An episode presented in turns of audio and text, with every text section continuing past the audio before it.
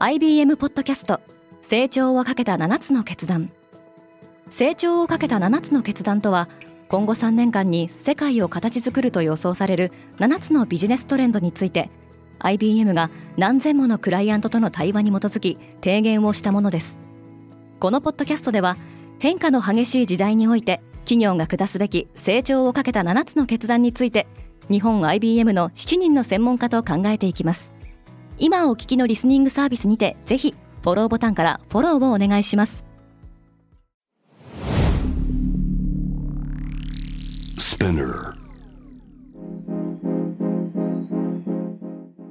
Good morning! ケリーアンです。12月13日火曜日、世界で今起きていること。このポッドキャスト Daily Brief では、世界で今まさに報じられた最新のニュースをいち早く声でお届けします。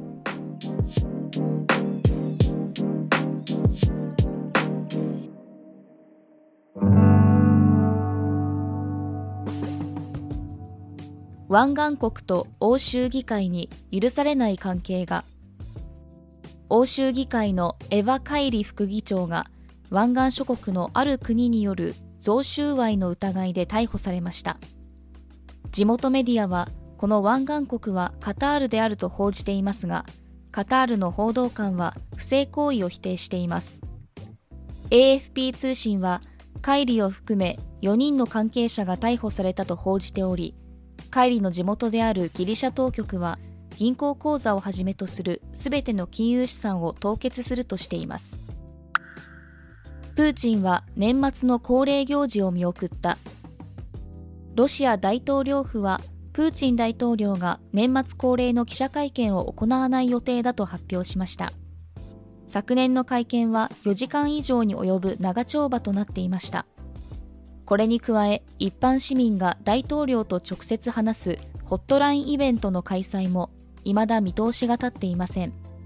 一方で G7 の首脳は本日13日未明にオンラインで会合を開きウクライナへの支援について協議しました。ビッグマックの名前がビッグヒットに。マクドナルドの代わりに登場したファストフードチェーンフクースナ・イ・トーチカはビッグマックの代わりとなるビッグヒットを来年2月から販売すると発表しています。マクドナルドはモスクワがウクライナに出兵した今年の2月以降ロシア国内の店舗を閉鎖し現地のライセンシーに売却していました。中国の新型コロナ規制緩和に新たな動き。中国政府は市民の長距離移動を追跡するためのスマホアプリを廃止すると明らかにしました。このアプリは新型コロナウイルス対策として2020年に導入されたもので都市や省をまたぐ移動を把握するために使われてきましたが本日をもって運用が停止されます。一方で規制緩和によって感染者は再び増加しており北京では日曜日に発熱外来を訪れた人は2万2000人となり1週間前と比べて16倍に拡大しています。半導体規制をめぐりアメリカと中国の緊張が高まっている。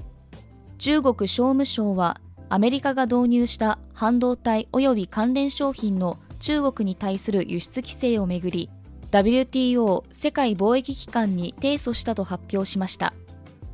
中国はアメリカが世界のサプライチェーンの安定を脅かしていると主張しています。アメリカは最先端技術の軍事利用を防ぐため今年10月に輸出規制を発表。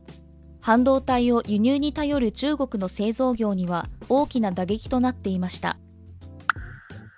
アメリカがエネルギー実験で近く重大発表へ。フィナンシャル・タイムズによるとアメリカのエネルギー省が所管するローレンス・リバモア国立研究所が実施した核融合実験で投入した量を上回るエネルギーの放出が確認された模様です。この実験は微小な水素プラズマのペレットをレーザー装置で照射する方法で行われました。当局者が近く重大な成果を発表する見通しです。この発表はエネルギー価格が高騰し地球温暖化が深刻化する中で今後のエネルギー問題の突破口となる可能性があります。今、世界で起きているニュースをいち早く受け取りたい方は、Spotify、Apple Podcasts、Amazon Music などでぜひ Daily Brief をフォローしてくださいね。ケリーアンでした。Have a nice day!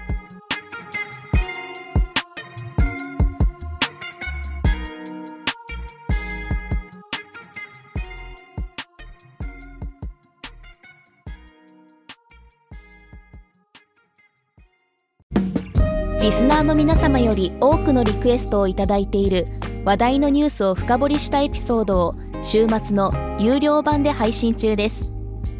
今なら1ヶ月無料トライアルを実施中。